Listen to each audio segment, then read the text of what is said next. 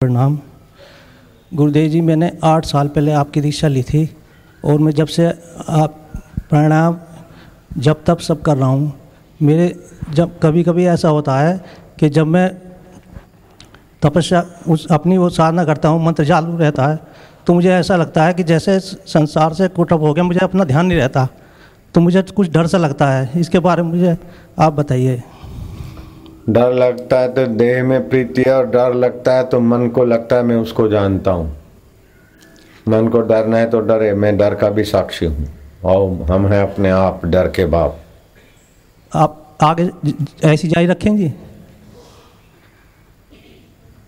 हाँ जारी क्या रखना है? ओम करके चुप हो जाया करो। ये ये जो जैस जैसा साधना बताते ना हरिओम करके चुप।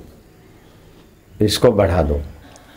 ईश्वर की ओर भगवान नाम नहीं ईश्वर की ओर और नारायण स्तुति उस पुस्तक का अध्ययन और ध्यान। फिर अध्ययन फिर ध्यान। इससे एकदम बढ़िया हो जाएगा। हाँ जी मैंने कई बार आपके मिलने की कोशिश की लेकिन आपसे मिल नहीं पाया। तो मेरे मन में ये धारणा आई कि शायद गुरु जी जो अ, अ, अमीर लोगों से ही मिल पाते हैं। इसके लिए मैं क्षमा प्रार्थी हूँ जी आपसे।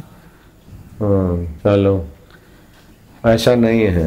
आपके आपके आप आपके द्वारा आपसे आशीर्वाद के द्वारा मेरे सब काम जो भी मैंने सोचा अब तक अब तक सिद्ध होते चले आए गुरु जी तो फिर अमीरों से कैसे मिलते? हैं तुम्हारे से भी मिलते हैं। गुरु जी आप मुझे क्षमा कर से नहीं मिलते तो भीतर से तो मिले मिलाए हैं सबसे।